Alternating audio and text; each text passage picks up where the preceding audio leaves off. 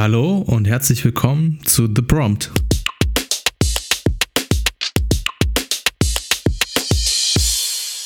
An dem Mikrofon sind Steven und Daniel. Ja, ähm, willkommen zu, zur zweiten Episode. So schnell kann es gehen. vor, vor ein paar Wochen erst gehört und schon sind wir wieder hier. Und ähm, ja, haben euch heute wieder ein schönes Thema mitgebracht. Ähm, aber bevor wir damit einsteigen, würden wir erstmal auch wie in der letzten Folge mit den, mit den News beginnen. Und mit ein paar Newsartikeln ist nämlich wieder ein bisschen was passiert in den letzten vier Wochen. Ja, ein bisschen mehr vielleicht. Ähm, genau. Und vielleicht eine der, der größten News, mit der wir gerade direkt einsteigen können, ist von der ja, letzten oder aktuell, nee, aktuell nicht mehr andauernden, zumindest nicht, wenn die Episode rauskommt, aber von der letzten Microsoft äh, Developer Conference. Und zwar ähm, hat Microsoft angekündigt, ähm, ja, äh, ihren Bing KI-Assistenten in Windows 11 einzubauen. Und zwar als, ja, vollwertiges Assistenzsystem quasi. Also so ein bisschen, was man vielleicht schon, wenn man Cortana benutzt hat, äh, kennt, aber eben äh, mit der Power von ChatGPT und auch in Textform. Und ja, ist an sich erstmal eine kleine App, die eine, eine Seitenleiste in Windows 11 lebt und erstmal auch aussieht wie oder sich bedienen lässt wie ChatGPT oder Konsorten, aber ähm, ein paar coole Features mit sich bringt und dann eben auch natürlich den Alltag mit, mit Windows ver, äh, vereinfachen soll in verschiedener Weise.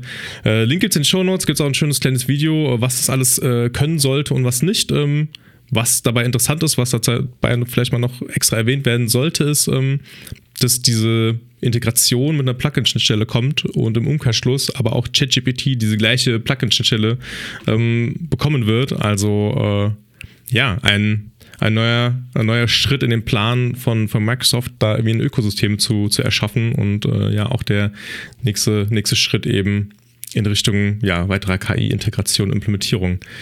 Wird spannend, wie es äh, da weitergeht. Ähm, gucken wir mal. Wie gesagt, Link dazu in, in den Show Notes. Auch umgekehrt äh, wird jetzt auch Bing als Standardsuchmaschine sozusagen in ChatGPT integriert. Also man merkt, dass die Zusammenarbeit äh, zwischen Microsoft und OpenAI intensiviert wird. Äh, Microsoft sich da auch nichts nehmen lässt, äh, sich da tief zu integrieren und ähm, ja, als Standard zu etablieren, so wie man das vielleicht schon vom Internet Explorer kennt.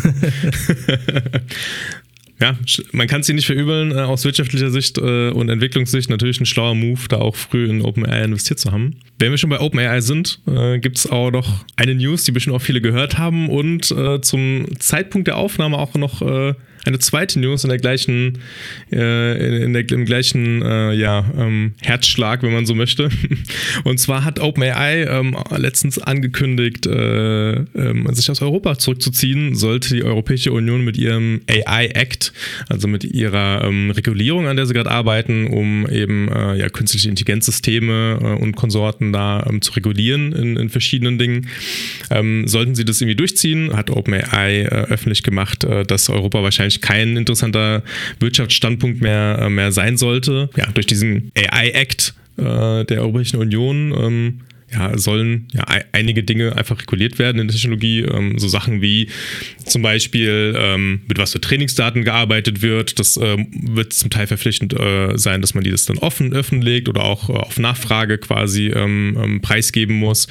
Auch äh, Regulierungen in Verbindung mit äh, ähm, Verordnungen wie der DSGVO. Also wenn ich als Benutzer, Benutzerin äh, meine Rechte auf Vergessen und Auskunft äh, ja, ausführen möchte, wie komme ich denn an die ganzen Informationen, die dem Modell stecken, ähm, auch ein paar speziellere ähm, Sachen, wie zum Beispiel, wie es aussieht mit dem Einsatz von künstlichen Intelligenzsystemen in der Medizin und so weiter und so fort. Gab es dann auch einen kleinen ja, Medienrummel, äh, bis dann eben heute und zu dem Aufnahmedatum genau vor fünf Stunden äh, oder ungefähr fünf Stunden dann noch eine News rauskam, äh, wo dann Sam Altman, der ja CEO von OpenAI, gesagt hat, ey, Moment mal, äh, ich, ich ruder hier zurück, das stimmt doch nicht. Wir sind, wir sind froh in Europa äh, zu sein und hier zu arbeiten und äh, ja, am Ende, äh, warum das auch vorher so ähm, veröffentlicht wurde und jetzt wieder zurückgerudert wurde, weiß man nicht so genau. Ähm, welche Hintergründe es auch haben mag, aber wir können uns sicher sein, OpenAI wird dann wahrscheinlich doch erstmal hier bleiben und wir werden weiterhin in den Genuss dieser Technologie oder der Technologien kommen, die, die diese Firma entwickelt. Hm.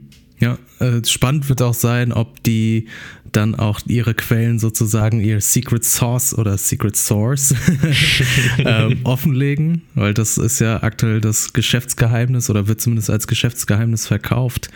Wir hatten ja auch im Vorfeld der Aufnahme kurz darüber gesprochen, was für Implikationen das haben könnte, wenn sich OpenAir aus Europa zurückzieht, äh, könnte natürlich auch eine riesen äh, Chance sein für europäische Tech-Unternehmen, einen Gegenentwurf ähm, zu etablieren, weil es ja dann faktisch keine Konkurrenz erstmal aus Übersee gibt. Ähm, würde natürlich auch, ich sag mal, Rechenzentrenbetreibern helfen, weil die natürlich dann auch Kapazitäten gebucht bekommen von so, äh, so einem Gegenentwurf, aber scheinbar lassen sich die Amerikaner das Geschäft nicht nehmen. Ja, anscheinend dann doch zu viel, zu viele Möglichkeiten, zu viele wirtschaftliche Möglichkeiten dahinter, äh, dass es sich dann doch lohnt, vielleicht äh, ja, mal Gesetze zu befolgen, die dann die äh, genau in, in die Welt gebracht werden. Letzten Endes lässt sich ja auch gar nicht prüfen. Die könnten auch ähm, angeben, also irgendwelche Quellen angeben und äh, einige wiederum verheimlichen, äh, solange sie keinen Einblick geben werden. Und ich denke, das wird auch nicht so schnell passieren.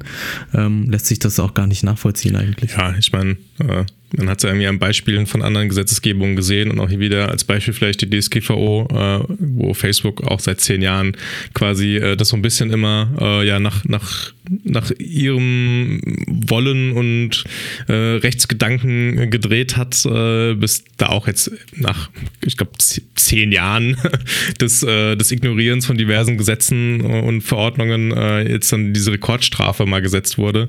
Die selbst auch wieder angefochten wird, also das wird sich noch weiter ziehen. Genau, also ein interessantes Feld. Man, ja, man, man, kann nur hoffen, dass es vielleicht nicht so schlimm wird und dass dann am Ende ähm, da irgendwie brauchbare Regulierungen rauskommen, die die Wirtschaft nicht so sehr hemmen und auf der anderen Seite dann eben auch Möglichkeiten äh, bieten, da trotzdem Innovation zu betreiben. Äh, wird sich am Ende zeigen, wenn der KI-Act dann wirklich draußen ist, ähm, veröffentlicht wurde und wie, wie sich das Ganze dann entwickelt. Äh, ja, Ansonsten, ähm, ja, kommen wir mal zu einer anderen Firma, die man kennt, glaube ich, wenn man äh, in, dem, in dem Bereich der künstlichen Intelligenz sich ein bisschen informiert, und zwar Stability AI, ähm, die heute auch ein bisschen Thema werden. Ähm, und passend dazu ja, hat Stability AI ihr Stable Studio gelauncht. Äh, das war vorher oder ist immer noch als Stream Studio in der kommerziellen Version verfügbar und ist quasi eigentlich ein komfortables User Interface, um nicht nur ähm, Stable Diffusion, äh, ihr, ihr Bildgenerierungsmodell äh, zu benutzen, äh, sondern in der Theorie jetzt auch eine Open Source Variante andere Modelle damit äh, zu, zu verwalten und in eine schöne Oberfläche zu packen. Ähm, haben wir die News mit aufgenommen, weil es vielleicht technisch gar nicht so was Besonderes ist, aber ähm, die, die Verfügbarkeit oder den, den, um den Schwellenwert zu senken, an so eine Technologie zu kommen, kann es, äh, kann es sein, dass eben so aus wie Stable Studio äh, dann auch ja, zur weiteren Verbreitung von Modellen führt oder vielleicht auch zu Tools, die man dann noch einfacher benutzen kann, indem man sie einfach nur in seinem Browser öffnet oder auf dem Handy und äh, ja, darüber bedienen muss und eben nicht in komplexerer Weise das vielleicht äh, auf seinen Rechnern, äh, wie auch immer, zum Laufen bringen muss. Und sich da mal reinzuschauen, äh, ist, ist an sich auch gar nicht mal so schlecht gemacht. Also ähm, ja, vereinfacht die Bedienung auf jeden Fall erheblich mit, mit dem Tool. Ähm, und wenn wir schon bei Stability AI sind, äh, gibt es noch ein kleines weiteres Tool, was ähm, in Zusammenarbeit mit ClipDrop äh, gelauncht wurde. Und zwar nennt sich das Ganze Reimagine XL. Äh, ist quasi der Nachfolger von dem Tool Reimagine. Und was das Tool macht, ist, äh, man, man gibt dem Tool ein Bild, also man lädt ein Bild hoch und ähm, kann sich dann ja mit Klick auf den Reimagine-Button ähm, Bilder generieren lassen, die so ähnlich aussehen wie das Bild. Also zum Beispiel habe ich jetzt ein, ein Bild von einer Trinkflasche auf meinem Schreibtisch, äh, ähm, was ich hochlade und äh, lade das hoch und ähm, dieses Tool generiert mir dann eben weitere Bilder, auch mit einer ähnlichen Trinkflasche auf einem ähnlichen Schreibtisch, ähm, äh, ja, stellt die mir zur Verfügung. Und das ist ein schönes Tool, äh, um vielleicht Inspiration zu suchen, etc. Ähm, ist in der Version Reimagine XL auch ziemlich beeindruckend von der Qualität her, also lohnt sich auch mal zu auszuprobieren. Soweit ich meine, kann man das auch einfach so ohne irgendwelchen Accountzwang oder so zumindest mal antesten. Ähm, genau, lohnt sich auf jeden Fall da mal reinzuschauen. Ja, ich glaube, das ist äh, spannend für Produkt- und auch ähm, Modedesigner, die vielleicht neue Designs in einem ähnlichen Stil entwerfen wollen, ihre Kollektion erweitern. Ähm, kann man sicherlich kostengünstig sich Inspiration verschaffen. Zum Beispiel so, oder äh, man möchte etwas in einer äh, ähnlichen Art machen, oder man hat vielleicht ein Foto geschossen äh, von irgendeiner Landschaft und äh, ja, könnte sich vorstellen, das vielleicht für irgendeinen Werbe für irgendeinen Werbepost zu benutzen, will es aber vielleicht doch ein bisschen anders haben und äh, ja, kann sich dann so, äh, so die Alternativen generieren lassen, die alle in die ähnliche Richtung gehen. Fühlt sich für mich so ein bisschen an wie eine, wie eine schöne Alternative zu Stock-Photo-Libraries, ähm, weil man ja doch oft nach ähnlichen Dingen sucht in so Libraries, also irgendwie Personen mit Handy in der Hand zum Beispiel. Äh, und hier kann man dann vielleicht ein Foto nehmen, ähm, was, wie man es ungefähr gerne hätte und äh, kann sich damit dann Alternativen generieren lassen, die vielleicht noch ein bisschen besser passen. Aber ohne jetzt hier zu weit auszuschweifen, darauf kommen wir auf jeden Fall später nochmal zurück in, in unserem Hauptthema dieser Episode. Ja, weitere News in der Folge sind äh, sicherlich auch ähm, ganz Zeichen der Regulierung. Beim G7-Gipfeltreffen in Japan haben sich beispielsweise die Minister getroffen und äh, überlegt, wie man äh, KI im Sinne von Urheberrecht und natürlich auch äh, zur Vermeidung von Desinformation einschränken kann oder zumindest ähm, welche, welche Maßnahmen man äh, dafür treffen muss, um eben Urheberrechtsverletzungen oder eben auch ganz aktuell äh, Propaganda und Desinformation durch falsche Bilder ähm, zu vermeiden.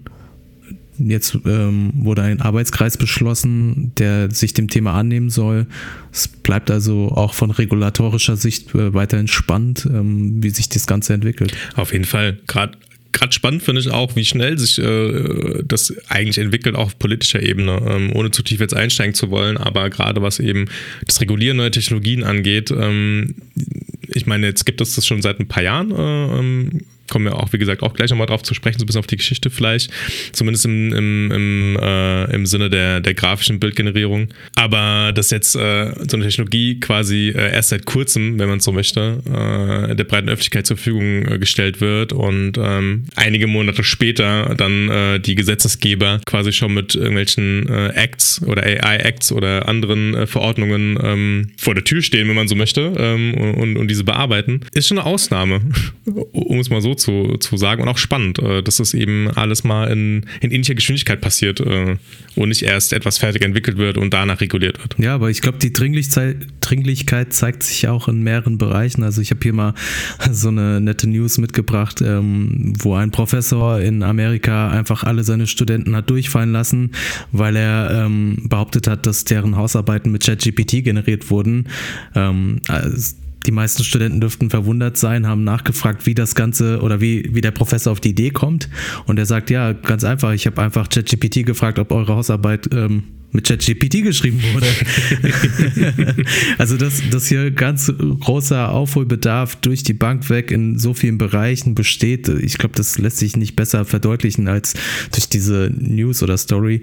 Es ist jetzt einfach wichtig, dass ähm, sich jeder damit beschäftigt. Also, äh, jeder hat eigentlich so einen Berührungspunkt damit, ja, oder hat einen potenziellen Berührungspunkt und ähm, das zeigt auch wieder, dass, dass man sich zumindest oberflächlich damit beschäftigen sollte oder dass die Leute zumindest eingänglich damit geprüft werden. Nicht jeder muss jetzt sofort wissen, wie die Modelle im Detail funktionieren, aber man sollte schon wissen, ähm, ja, wie erkenne ich so etwas? Also auch in Hinsicht der Medienkompetenz, aber ich glaube, da kommen wir auch später nochmal drauf. Also es ist einfach, glaube ich, jetzt vonnöten, sozusagen das Handwerkszeug zu lernen. Ja, also wie du gesagt hast, so eigentlich so das Bare Minimum, dass man im Grunde so grob versteht, um was es da eigentlich geht, ne? Und, und was da hinten dran passiert. Und äh, das ist eben, wie in der schönen Story, dann, äh, was damit auch nicht möglich ist. Genau. Was wir auch ein bisschen versuchen, äh, hier in dem Podcast dann immer zu beleuchten, über die Themen, die wir, die wir besprechen, die Vor- und Nachteile und was das kann und was nicht. Äh, ein bisschen, bisschen einfach klarzustellen, auch wenn wir nicht in die Tiefe gehen. Äh, aber selbst das, dieses Grundwissen zu besitzen, äh, kann, schon, kann schon echt hilfreich sein. Genau, um eben dann vielleicht auch sowas zu vermeiden, weil dieser Professor sicherlich das nicht mit bösen Absichten gemacht hat, sondern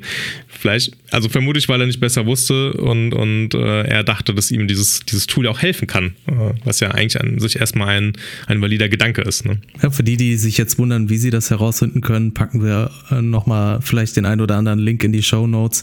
Ähm, also kleiner Wink mit dem Zaunfall, wir fragen nicht ChatGPT, sondern benutzen entsprechende Tools, die dann eine gewisse Wahrscheinlichkeit ausgeben, ähm, mit der der Text oder ein Text mit äh, ja, so einem generativen Modell erzeugt wurde. Ja, ähm, um die News vielleicht abzuschließen, äh, können wir noch mal ein bisschen über Nvidia sprechen oder Nvidia so ein bisschen als, als Beispiel für auch andere ähm, äh, Halbleiterhersteller und Chiphersteller, äh, denn Nvidia profitiert aktuell vom, ja, von dem ganzen AI-Boom. Die ganzen Modelle, äh, die, die ganzen coolen Tools, die wir jetzt die letzten Monate benutzen und die, die erstellt werden, die müssen auch auf irgendeiner Hardware laufen.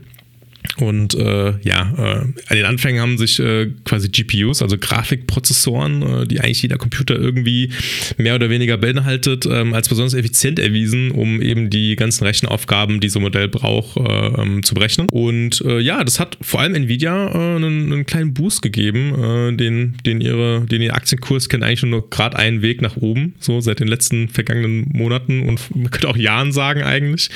Ähm, sind sogar kurz davor zu dem Milliardenclub äh, zu gehören. Äh, also Billionen tatsächlich. es ist äh, Billionenclub sogar, ja, okay. Ja, also man kommt, man kommt da ein bisschen durcheinander, weil in, äh, im amerikanischen Englisch ist es, glaube ich, äh, Trillion. Ja, genau. Und Billion ja, also ist. 1000 Milliarden. Ja, genau. Ja, auf jeden Fall zu dem, zu dem Club der, der reichsten Unternehmen. Genau, und die profitieren eben zurzeit äh, davon, haben auch mittlerweile ein großes und, äh, Portfolio, was eben verschiedenste ähm, ja, Grafikbeschleuniger oder auch spezielle Beschleuniger-Chips für eben AI-Modelle äh, oder für AI-Code äh, angeht. In der, in der gleichen Riege liegen auch äh, andere, andere Chiphersteller, also AMD ist ja eigentlich auch Nvidias Konkurrent im Bereich der Grafikprozessoren und auch die haben natürlich dann äh, eben in dem, in dem Bereich gut zugelegt. Genau, die einzigen, die so ein bisschen hinterherhinken, vielleicht vielleicht noch als für die, die auch äh, sich für Aktienkurse interessieren, ist, ist Intel. Die kennt man sicherlich, äh, was ihre CPUs angeht. Gerade wenn man immer noch die älteren äh, MacBooks oder Macs, äh, älteren, aber die, die schon ein paar Jahre schon auf dem Buckel haben, Pre-Apple-Chip-Zeit benutzen, äh, werden den Namen auf jeden Fall noch gut kennen. Ja, die hinken da so ein bisschen hinterher. Die haben den Trend ein bisschen verschlafen, äh, haben aber auch eher eine kleinere Grafikkartensparte und daher vielleicht eben nicht so diesen Boost gehabt. Fangen aber auch an, da Chips zu produzieren. Ähm, ich glaube, 2025 sollen die erst erst auf den Markt kommen. Also der Trend bei, bei Halbleitern geht da eben in die, äh, genau, in die Richtung auch der AI-spezifischen Chips. Ähm, ja, selbst bei kleineren. Ich glaube, Infineon, deutscher Hersteller, äh, selbst die sind äh, aktuell dabei, äh, sich ein bisschen anders auszusetzen, äh, auszulegen, aber ja, das nur Halbwissen am Rande. ja, also ich glaube, ähm, der, der große Vorteil, den Nvidia hatte, ist halt, dass ähm, quasi das, was für das Spielen oder für Videospiele so relevant ist, ist halt dieser große Grafikspeicher, wo dann eben Texturen hinterlegt werden, mit äh, in dem sie sozusagen Kompetenz hatten und dann natürlich die hohe Taktung, also zur Berechnung eben dieser ganzen Operationen und das gepaart mit der Geschwindigkeit, wo der Grafikchip auf den Speicher zugreifen kann, ist halt optimal für diese ganzen Berechnungen. Also du brauchst eine gewisse Menge an Speicher, aber auch eben diese Geschwindigkeit auf diesen Speicher zugreifen zu können, um eben dann eben für diese generativen KI-Modelle zu trainieren und natürlich auch diese auszuführen.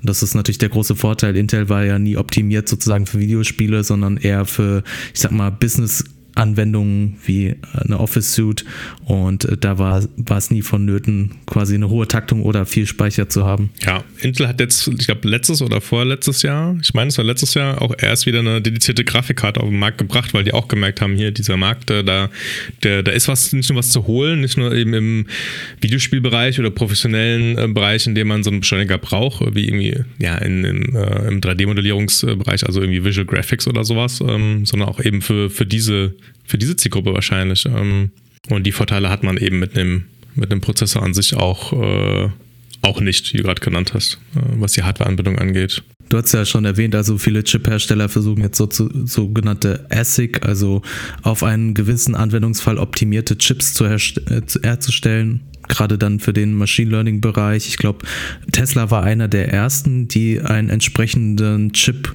produziert haben für ihre Autos, weil sie das eben für die, ich sag mal, Umgebungserkennung benutzen. Mhm. Ähm, Microsoft ist, glaube ich, auch da dran und ähm, das wird auch nochmal spannend, äh, wie sich da quasi die Chip-Hersteller positionieren und ob die nicht vielleicht sogar den Trend verschlafen, während sich eben Nvidia so eine Vorreiterposition äh, ja, einnimmt. Ja, auf jeden Fall auch spannender Markt, auch wenn man sich generell nicht für die Hardware eigentlich interessiert, trotzdem irgendwie ein bisschen zu beobachten. Ähm, da natürlich das auch im Zusammenspiel mit, mit äh, KI-Modellen äh, zusammenhängt. Ne? Also äh, gerade auch wie, wenn man sich Leistungsdifferenzen der jeweiligen Generationen, wenn man jetzt als Referenz mal irgendwie Grafikkarten nimmt oder auch die auch CPUs von den Herstellern, äh, die ja trotzdem auch jedes Jahr gut an Leistung zulegen können, ähm, kann, kann man ja ein bisschen als Referenz nehmen, um auch zu sehen, was auch leistungsmäßig möglich ist und dann eine Verbindung mit effizienterer Software, um KI-Modelle zu trainieren zum Beispiel oder effiziente Methoden, um die zu trainieren. Das in Kombination kann auch ein bisschen vielleicht so einen Ausblick geben, in welche Rechenleistungs- oder in welche generelle Leistungssphären man dann irgendwann auch vorstößt äh, in, den, in, den, nächsten Jahren. Auf jeden Fall interessante Kombination auch, die man nicht aus den Augen verlieren sollte. Soweit erstmal zu unserer Newsliste. Mehr, mehr ist die letzten Wochen, also mehr schon passiert, aber äh, äh, nicht mehr, wie wir in unseren Zeitrahmen hier reinpacken können. Äh, daher würde ich sagen, können wir ein bisschen in unser Hauptthema schwenken, äh, dass wir vielleicht so ein bisschen angeteasert haben schon in, äh, in, in, der News-Section und äh, spätestens, wenn ihr diese Folge hört, wisst ihr eigentlich auch schon, was es geht, weil es ja im Titel steht. Und zwar möchten wir heute ja über ähm, die über die Bildgenerierung oder die KI-basierte Bildgenerierung äh, uns unterhalten und vor allem eben äh, über die Bildgenerierung auf Basis äh, von Diffusion Models oder Diffusionsmodellen, äh, wenn man das so ins Deutsch übersetzen kann, was quasi die Basis für die aktuell ja, bekanntesten Tools oder bekanntesten Modelle auch äh, ist, die äh, mit denen man eben Bilder generieren kann aktuell. Ja, und würde ich sagen, Stevie, willst du anfangen? Willst du ähm, uns erklären, wie, wie eigentlich so ein Diffusionsmodell, was ist das eigentlich? Äh, wie, wie funktioniert das so im Groben? Äh, wie, wie, wie kann man sich das vorstellen? Ja, gerne. Ähm, ja, kleiner Fun Fact sozusagen, ähm, der Begriff kommt eigentlich aus der Physik, also eine Diffusion beschreibt, äh, wenn sich so zwei Stoffe vermischen das heißt, mal, äh, ein klassisches Beispiel für eine Diffusion ist, man hat einen Becher mit Wasser, äh, fügt einen Tropfen Tinte hinzu und der vermengt sich so langsam mit dem Wasser und irgendwann lässt sich das Ganze nicht mehr auseinanderhalten. Das heißt, man hat dann eine ähm, Mischung, sage ich mal, von Stoffen, äh, in dem Fall Wasser und Tinte. Was quasi diese Diffusionsmodelle oder wo die Analogie herkommt, ist quasi, diese Diffusionsmodelle schaffen es, diese Diffusion wieder rückgängig zu machen. Das ist jetzt natürlich nur eine Analogie. Was die Modelle im Grunde machen ist, man kann sich das vorstellen, die werden auf tausenden Bildern trainiert oder eher Millionen von Bildern. Und ähm, man nimmt im Grunde das Grundmodell oder das Grundbild und fügt ein Rauschen hinzu. Also wirklich wie so ein Störbild oder so ein Testbild, was man vom Fernsehen kennt. Diese schönen schwarz-weißen Pünktchen, die da über den Bildschirm flackern. Und das wird immer weiter bis zur Unkenntlichkeit in mehreren Schritten hinzugefügt. Das heißt, am Anfang erkennt man noch, vielleicht ist es ein Bild von einem Hund und plötzlich wird das immer verrauschter, immer gestörter, bis am Ende noch dieses Rauschen übrig bleibt. Und was diese Modelle machen, sind im Grunde, ähm, die nehmen diesen Prozess des Rauschen hinzufügens und machen vereinfacht gesagt eine Umkehrfunktion. Das heißt, wir können dann einfach ein Rauschen generieren und daraus dann unsere Umkehrfunktion anwenden und daraus wieder ein sauberes Bild generieren.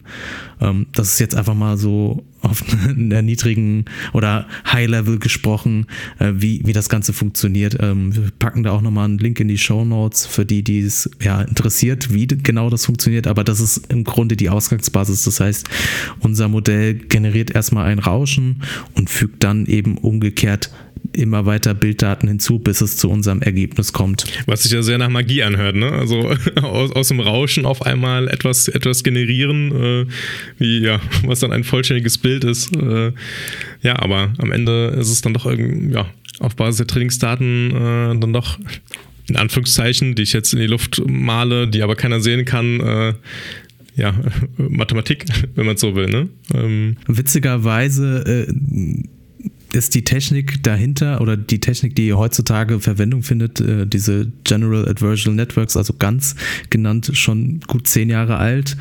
Äh, Google war hier auch mal Vorreiter tatsächlich, hat auch eine eigene generative äh, KI in Richtung Bildgenerierung gemacht. Deep Dream, vielleicht erinnert sich der ein oder andere noch von 2015, wurde dann aber immer weiter abgehängt von neueren Modellen wie Stylegun von Nvidia und jetzt jüngst eben, ich sag mal, die Durchbrüche durch Dolly äh, vor zwei Jahren mit Journey, was letztes Jahr rauskam und dann ging es eigentlich Schlag auf Schlag. Dann wurde Dolly 2 vorgestellt, was auf, auf dieser Diffusion basiert. Äh, Imagen von Google, das nach wie vor noch nicht veröffentlicht ist, aber schon angeteasert wurde und Stable Diffusion, ähm, was dann auch im August letzten Jahres veröffentlicht wurde ja, ich glaube, man kann sich im Großen und Ganzen eigentlich auf diese drei Modelle, Dolly 2, mit Journey und Stable Diffusion fokussieren, die alle sozusagen auf diesem Diffusionsmodell basieren und äh, von den jeweiligen Gruppierungen, ja, es sind teilweise Forschungsgruppen, die dahinter stecken, teilweise auch Firmen, äh, wie im Fall von Dolly eben OpenAI oder Midjourney, ähm, feintuned wurden. Also da wurden dann einfach vorher und nachher nochmal ähm, ein paar Schritte hinzugefügt, die eben diese Diffusion nochmal verfeinern sollen. Genau, und da daran unterscheiden sich dann eigentlich diese Modelle im, im Detail am Ende ähm, und was da auch dabei rauskommt. Das können ganz unterschiedliche Sachen sein, da müssen, können wir, glaube ich, auch gar nicht ins Detail gehen, weil die so unterschiedlich sind und weil man auch bei, ja, äh, gerade bei, äh, bei manchen Tools wie Midjourney auch gar nicht erlesen kann oder sich recherchieren kann, so wirklich, wie es funktioniert. Was auch ein bisschen das Geschäftsgeheimnis ist natürlich so, weil jede Firma möchte natürlich dann äh, so ein bisschen die, wie hast du vorhin genannt, die Special Sauce. Secret Sauce. und die Secret Sauce äh, natürlich auch ein bisschen für sich behalten, ähm, wie die, dieses Modell dann vielleicht doch so gut äh, oder so besonders wird, ähm, wie es natürlich dann gerade funktioniert mit den, mit den Tweaks, die da, die da angestellt werden. Ähm, das kann aber gehen von irgendwelchen äh, Optimierungen zu Bildern, äh, die man, die man generiert hat, bis hin zu vielleicht den, doch die Trainingssätze, die dann ein bisschen sich geändert haben. Zu Teilen kann man es recherchieren, zu Teilen kann man es nur erahnen. Ähm, was man weiß, ist eben, dass da diesen Unterschied äh, eben aufgrund der, der, Tweaks gibt. Also es findet sich auch zu Dolly 2 ein Paper, was veröffentlicht wurde. Ich glaube, der äh, tatsächliche Code ist nicht öffentlich. Man hat aber anhand des Papers sozusagen auch ähm, das Modell nachbauen können. Äh, Stable Diffusion ist komplett offen. Das ist ja von der Forschungsgruppe an der LMU in München entwickelt worden und wurde dann eben durch Stability sozusagen trainiert. Das heißt, die haben dann die Rechenpower zur Verfügung gestellt. Da gab es auch, ich sag mal, in der ähm, Venture-Szene einen kleinen Aufschrei, weil die natürlich auch durch Fremdkapital, durch Venture-Kapital finanziert sind, ähm, obwohl sie eigentlich gar keine keine, kein Intellectual Property in dem Sinne haben, also gar kein ähm, Modell geschaffen haben, sondern eigentlich nur auf ähm, offenen Daten zurückgegriffen haben, äh, namentlich eben Stable Diffusion von der Gruppe, Forschungsgruppe in München und äh, dem Lion-Datensatz, also einem großen Scrape, also im Grunde einmal Google-Bildersuche als ZIP-Datei ähm, trainiert haben.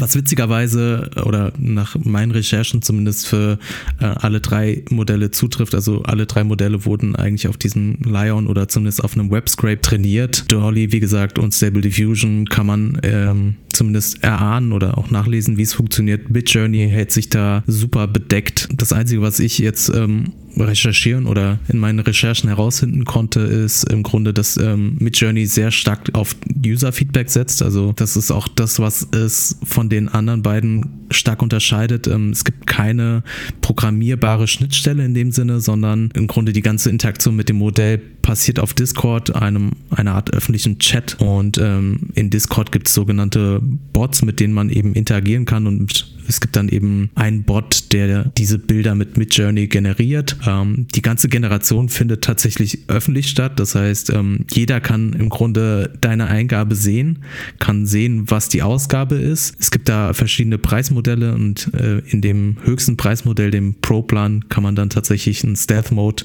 aktivieren, sodass man eben seine Bilder vor den anderen verstecken kann. Aber der Gründer von Midjourney hat das auch nochmal in Interviews erwähnt. Der große Vorteil oder die, die, die große Differenz zu anderen Modellen ist eben, dass ähm, sie auf dieser Nutzerinteraktion oder dem Nutzerfeedback aufbauen und ihr Modell auch dadurch verbessern. Also die gehen nicht hin und sagen, mit dem nächsten Modell, was wir veröffentlichen, packen wir einfach noch mehr Daten rein, sondern ähm, die drehen quasi an der Qualitätsschraube und versuchen eben eher die Bilder auszudrücken dünn und zu sagen, okay, ähm, diese Bilder sind äh, qualitativ guter Input für mein Training und diese Bilder sind eben schlechter Input.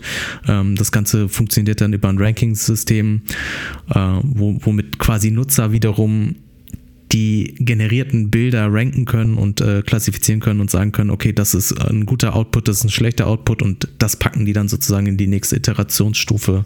Ich glaube, das ist so ein großer Unterschied zwischen äh, Midjourney und den anderen beiden Modellen. Ja, was ja dann auch am Ende der Punkt ist, äh, an dem man selber auch die Unterschiede ja, für sich ja, vergleichen kann oder ausmachen kann. Ne? Also äh, eigentlich der Punkt der, der Generierung, okay, was die einzelnen Modelle, was für Bilder die generieren oder wie sie die auch generieren, vielleicht mit dem gleichen Prompt oder so. Ja, ich muss auch sagen, rein äh, subjektiv betrachtet äh, finde ich, dass Midjourney die am, ähm, ich sag mal, künstlerischsten oder ästhetischsten Bilder schafft. Ähm, dagegen wirkt Stable Diffusion oder Dolly so ein bisschen kalt.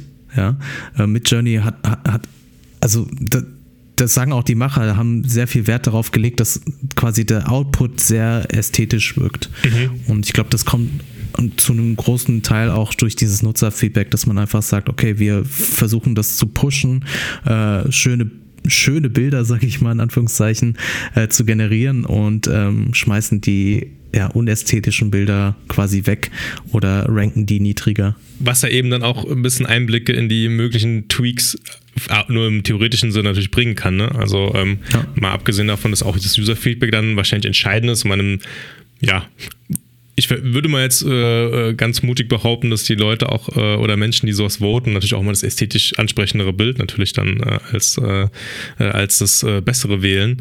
Ähm, aber auch das Modell, wie das natürlich dann getweakt wurde. Also wenn jetzt eben die, ja, dir das Hauptaugenmerk auf der Ästhetik liegt oder auf einer besonderen Ästhetik, ähm, vielleicht auch auf einer künstlerischen Ästhetik, ja, wie du sagtest, werden dann aus dem Datensatz Bilder wahrscheinlich dann höher gerankt, die eben dieser Ästhetik folgen. So, ähm, sei es jetzt als Beispiel mal irgendwelche Kunstwerke vielleicht oder bes besondere Fotografien oder so. Wohingegen, ich meine, das, das Doll-E äh, oder Dolly, ähm, dass das, das Modell ja eher Probleme hat, auch mit Realismus im Generellen. Ähm, Gerade die erste Version war, war ja auch so, dass, äh, dass man eher comicartige ähm, äh, Ergebnisse bekommen hat oder, oder manchmal auch so ein bisschen, bisschen ja, kaputte. Äh, aber dem, dem, sei auch geschuldet, dass Dolly auch noch ein bisschen älter schon ist, ähm, oder zumindest die erste Version. Ähm, man aber sehr gut eben ein bisschen abstraktere Sachen generieren konnte. Ähm, wie gesagt, eben comicartige Bilder, äh, dass da auch dann der, da wieder der andere Fokus vielleicht auch lag oder vielleicht auch die anderen technischen Möglichkeiten und Limitationen bestanden haben, wie dann eben schon ein, ein Jahr später. Weil äh, ich glaube, gerade jetzt am Anfang muss man auch bedenken, dass so ein Jahr eigentlich viel Zeit ist jetzt in dieser sehr schnell sich entwickelnden Technologie. Stable Infusion dagegen äh, und äh, korrigiere mich da, wenn ich da jetzt falsch liege. Ähm, die können aber auch sehr gut realistische Sachen generieren ähm, und gerade auch in Kombination mit, äh, also quasi wie so, wie so Remixer. Äh, also, dass man eben Stable Diffusion vielleicht sagt, ich hätte gerne jetzt einen, keine Ahnung, einen blauen Ferrari mit ähm, ja, Monster Truck Rädern oder so und dass das Stable Diffusion sehr gut generieren kann, weil es eben auf etwas Realistischem basiert. Liegt auch da bestimmt äh, anhand des Datensatzes, der unten dran liegt, äh, ähm, auch wenn es alles der gleiche Datensatz ist, aber dann eben wahrscheinlich mit anderem Ranking, äh, dass man da vielleicht mehr in die Realismus-Schiene geht. Weil es aber nur meine komplett subjektive äh, Meinung mit den Sachen, äh, die, ich, die ich damit ausprobiert habe. Also Dolly zum Beispiel oder OpenAI sagt beispielsweise, eins der Nachteile oder eins der weniger gut funktionierenden Dinge in Dolly sind eben ähm, dass es manchmal Attribute durcheinander bringt. Mhm. Das heißt, wenn du sagst, ich hätte gerne, ich glaube, das ist auch eins der offiziellen Beispiele, ich hätte gerne einen roten Würfel, der auf einem blauen Würfel steht, dann äh, verwechselt der manchmal zum Beispiel, welcher Würfel jetzt rot und welcher blau sein soll. Oder ich hätte gerne irgendwie äh, ein rotes Buch und ein gelbes, ähm, mhm. einen gelben Stift, ja, dann bringt der manchmal diese Attribute durcheinander und macht statt einem roten Buch eben ein gelbes Buch und einen roten Stift. Ah, okay. Ähm, das liegt scheinbar an der Art und Weise, ähm, wie sozusagen die verschiedenen Schichten miteinander verknüpft sind. Das heißt, ähm, da gibt es ja so einen Prior und Decoder und diese Prior wandelt quasi dein Prompt zu, zu so einem Vektoren um, der dann wieder maschinenlesbar oder besser maschinenlesbar ist. Und äh, dabei gehen scheinbar diese Informationen verloren. Ein anderes Ding ist auch, dass ähm, man mit Dolly zumindest ke keinen guten Text sozusagen generieren kann. Das heißt, wenn man beispielsweise sagt, ich hätte gerne ein T-Shirt, auf dem irgendwas draufsteht, dann kommt da irgendein Kauderwelsch raus. Es sieht aus wie Buchstaben, manchmal sind es tatsächlich auch Buchstaben, aber es ergibt einfach keinen Sinn. Äh, das gleiche auch für Schilder oder Werbeplakate. Also es, es sieht auf den ersten Blick valide aus, wenn man dann aber genauer hinschaut, dann ist das einfach nur ja, Müll. Ja, aber nichtsdestotrotz, äh, selbst mit Dolly äh, hat das ja, oder auch Dolly hat ja schon Möglichkeiten eröffnet, die man sich vielleicht vorher nicht so gedacht hätte oder die nicht so bewusst waren. Selbst jetzt vielleicht, wenn es nicht so gut funktioniert, ähm, selbst mit äh, komischem Kauderwelsch-Text. Es war schon das erste Modell oder das erste Tool, was äh, auch die ja, KI-basierte Bildgenerierung der breiteren Masse nicht nur verfügbar gemacht hat, sondern auch äh, präsentiert hat, dass sowas möglich ist, dass ein Computer auf Basis von einer Beschreibung, die ich, die ich diesem Computer gebe, ähm, mir dann ein Bild generiert und äh, auch in ja, verschiedenen Arten Arten und, und, Möglichkeiten und eben Bilder, die es aber vorher nicht gab. Also keine Bildersuche, sondern wirklich eine Erstellung von Bildern. Das hat natürlich äh, in den letzten Monaten und Jahren ganz viele Ideen und Möglichkeiten hervorgebracht, für was man auch sowas benutzen kann. Und gerade in, und da kommt man, glaube ich, ziemlich,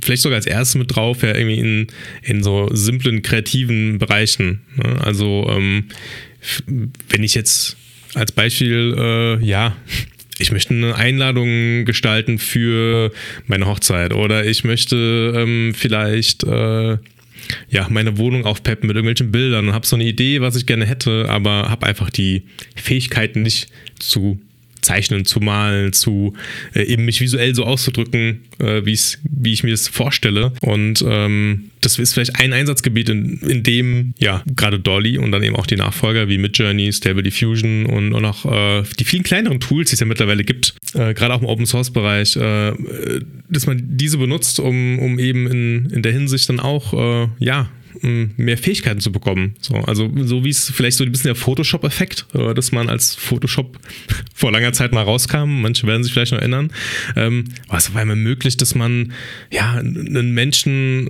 auf ein anderes Bild reinretuschieren konnte oder man konnte irgendwas äh, über, ja, man konnte irgendwas wegradieren, so auf einmal in einem, Foto und konnte das dann ersetzen mit was anderem und so mhm. Fotokompositionen waren auf einmal etwas, was ein ganz anderes Level erreicht hat. Aber selbst hier ist ja die Eintrittsbarriere sehr hoch gewesen. Das heißt, du musstest dich ja mit dem Tool auskennen. Ja. Es ist immer noch unnatürlich, weil du Mausklicks, Shortcuts, äh, Befehle und auch die Begrifflichkeit kennen musst, um überhaupt äh, da ähm, ja. zu einem Ergebnis zu kommen. Und ich glaube, der große Durchbruch hier oder die, diese, äh, was, was das so besonders macht, ist ja, dass diese Barriere so niedrig ist. Also es ist super niedrigschwellig. Jeder kann äh, ein paar Sätze oder Stichpunkte formulieren und kommt direkt zu einem Ergebnis. Und das ist, glaube ich, dieser Riesensprung, der, der diesen Hype ausmacht, ja. Genau, genau. Und man sagt ja auch nicht umsonst, ein Bild sagt mehr als tausend Worte. Das heißt, man kann sich so gut ausdrücken oder hat einfach die Möglichkeit sozusagen seinen Gedanken, äh, seine Gedanken auszudrücken in Form eines Bildes. Und ich glaube, das, das ist das, was diesen Hype auch äh, ein Stück weit ausmacht, ja. Ja, auf jeden, auf jeden Fall. Äh, ja, und ganz, ganz nüchtern betrachtet ist es ja irgendwo vielleicht auch einfach der nächste logische Schritt in der Evolution, dass man, auch wenn es jetzt mehrere Jahrzehnte gedauert hat, von Photoshop Version 1 bis hin zu ähm, äh, KI. Creative Cloud. Ja. bis, ja, bis zur Creative Cloud. ähm, ja, aber auch ja, bis zu KI-Modellen, die uns dann eben Bilder generieren können.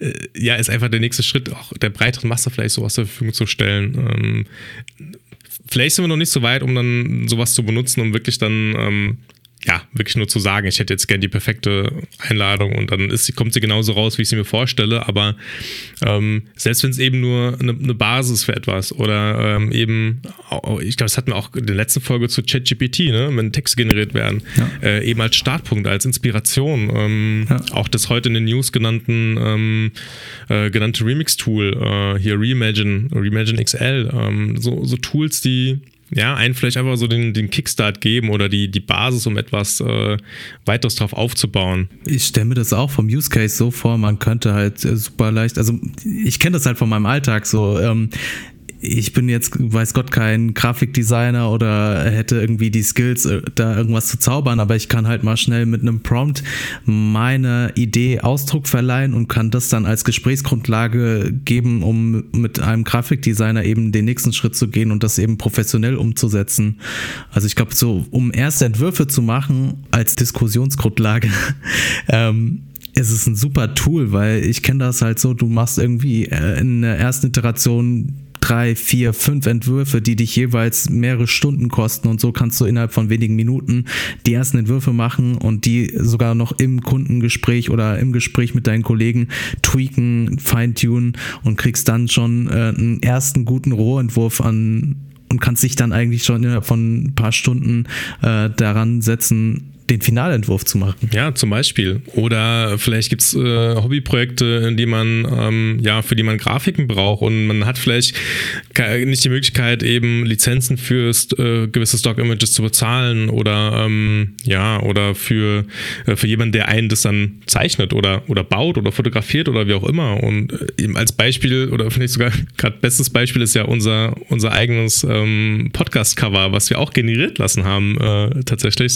Es hat auch keiner äh, irgendwie, irgendwie gemalt für uns und vielleicht hätten wir auch irgendwas hinbekommen. Äh, ich meine, wir sind auch beide jetzt nicht die unkreativsten Menschen, aber ähm, so hatten wir die Möglichkeit, eben auch Zeit zu sparen für, für dieses Projekt, was wir äh, jetzt hier ausprobieren möchten und was wir eben starten wollten und ähm, ja, und da war das halt wunderbar. Äh, wir haben uns ein paar Gedanken gemacht und haben ein paar Prompts durchgeklickt und, und ausprobiert, was passen könnte, was nicht, wie wir uns das vorstellen. Und ja, dann kam auf einmal eben das Cover, was ihr jetzt seht, äh, raus und das benutzen wir jetzt. Und weil uns das dann eben auch gefallen hat. Also eigentlich ja so ein bisschen wie wenn man, ähm, und also sehr vorsichtig ausgedrückt, weil so ganz ist es ja nicht so. Äh, und ich möchte auch keinem, keinem äh, Künstler und keinem, äh, keiner anderen Person in dem Handwerk der, ähm, ja, der, der, der visuellen Bilderstellung äh, da irgendwie zu nahe treten. Ähm, aber so ein bisschen ist es ja dann so, ja, auch so ein bisschen wie im Gespräch vielleicht mit so einer Person. Ähm, oder vielleicht so das erste Gespräch, dass man sagt, okay, ich stelle mir jetzt gerade ein Cover vor mit einer Person, die da drauf ist, die ein bisschen roboterartig aussieht. Kannst du mir da irgendwas in der Hinsicht malen? Und da kommt vielleicht auch nicht ganz genau das raus, was ich mir vorgestellt habe, je nachdem, wie genau die Beschreibung war, ähm, aber etwas, was mir gefällt. Und ähm, für, für, solche Einsatzgebiete oder gerade für diesen, genau, um es mal zusammenzufassen, für diesen, für diesen Start auch wieder, für das Kickstarten für etwas, das ist eigentlich äh, äh wunderbar, ähm, eine wunderbare Technologie und ein wunderbarer Fortschritt, den wir jetzt haben. Aber es geht ja auch krasser. Also da, da ist es auch schon irgendwie so ein Punkt, dass wir ja nicht nicht nur eben wieder dieses Beispiel des, okay, es kann als Vorlage dienen, es kann als in der Prototypen- oder Besprechungsphase für etwas dienen oder um Ideen zu finden, sondern es gibt ja Modelle, die teilweise schon so gut sind, dass man die auch wirklich schon eigentlich produktiv benutzen kann. Und dass es auch schon Tools gibt von, ja, ich sag mal Branchengrößen, äh, die die auch wirklich was können. So. Ähm, also jetzt, um vielleicht mal ein Beispiel zu nennen, äh, ich, Photoshop hatten wir gerade äh, und äh, Stevie, du hast gerade die Creative Cloud auch äh, genannt und äh, ja, in Verbindung damit, also die, die neueste Photoshop-Version. Ähm, ich weiß gar nicht, ist es jetzt mittlerweile schon integriert oder wird es erst integriert? Da bin ich mir gerade nicht sicher. Aber ähm, Adobe äh, wird eben auch verschiedenste KI-Funktionalität in, in, Photoshop einbauen und einen davon nennen sie Generative Fill. Und äh, was man hier machen kann, ist, als Beispiel, man hat jetzt ein Bild äh, in, in, Photoshop, äh, wie auch immer, gerade frisch geschossen auf einer Fotoshooting-Tour oder wie auch immer. Und ähm, ja, hat dann eben die, also die klassische Möglichkeit mit einem Prompt, äh, den, man, äh, den man aktivieren kann, zu sagen, okay, äh, generiere mir jetzt bitte ähm, eine Sonnenblume, die auf, diesen, auf diesem Bild dargestellt werden soll. Und dann wird eine Sonnenblume quasi generiert, die in das Bild passt. Äh, man kann äh, daneben aber nicht nur äh, eben Sachen generieren, sondern dann werden auch ja, fast schon Standard-Features, wenn man, wenn man so will, ähm, wie ähm, das Entfernen eines Hintergrundes von oder das Freistellen eines Bildes äh, auf Basis eines KI-Models integriert. Man kann äh, mit, mit In-Painting Sachen aus Bildern entfernen. Features, die man auch jetzt eigentlich von jedem Android- und iOS-Handy auch schon kennt, so aus der Fotos-App. All das wird jetzt auch in diese Tools integriert und was ja ein Zeichen ist, wenn es in so professionelle Tools integriert wird, die ja nicht, glaube ich, keine Plattform sind zum Experimentieren, ähm, sondern eben eine Plattform sind oder ein, ein Werkzeug für professionelle Anwender und Firmen, dass die Technologie doch schon recht weit ist und dass, äh, dass man die, der eben vertrauen kann, in einer gewissen Hinsicht zumindest. Ja, äh, das, das macht das Ganze noch, noch ein bisschen spannender. Äh, anderes Beispiel ist äh, vielleicht auch Microsoft Designer. Ähm, vielleicht kennen manche Canva ähm, als, als App oder als Web-App, äh, was ein bekanntes Tool ist, um alles Mögliche äh, relativ einfach zu erstellen, was irgendwie mit Kreativität oder grafischer Kreativität oder grafischem Content zu tun hat. Ähm, also was von Instagram-Posts Logos, Templates bis hin zu ähm, Grußkarten oder kleinen Videoclips. Was am Microsoft Designer dann besonders macht in der Hinsicht ist, ähm, dass sie eben auch verschiedenste ähm, KI-Features einbauen, wie zum Beispiel, dass man erstmal einen Prompt in einem, in einem Prompt beschreiben kann, was man eigentlich möchte. Zum Beispiel, ich hätte gerne eine Einladung für meine nächste Party. Äh, es ist eine Gartenparty. Sie findet am 6. Juni statt, äh, hier und dort. Äh, und es, das Motto ist Dungeons and Dragons oder so. Dann fängt Microsoft Designer eben an, auf Basis des Modells oder mit dem Modell erstmal eine Einladung zu kreieren oder mehrere Einladungsvorschläge zu kreieren, die man wiederum benutzen kann und dann weiter bearbeiten kann.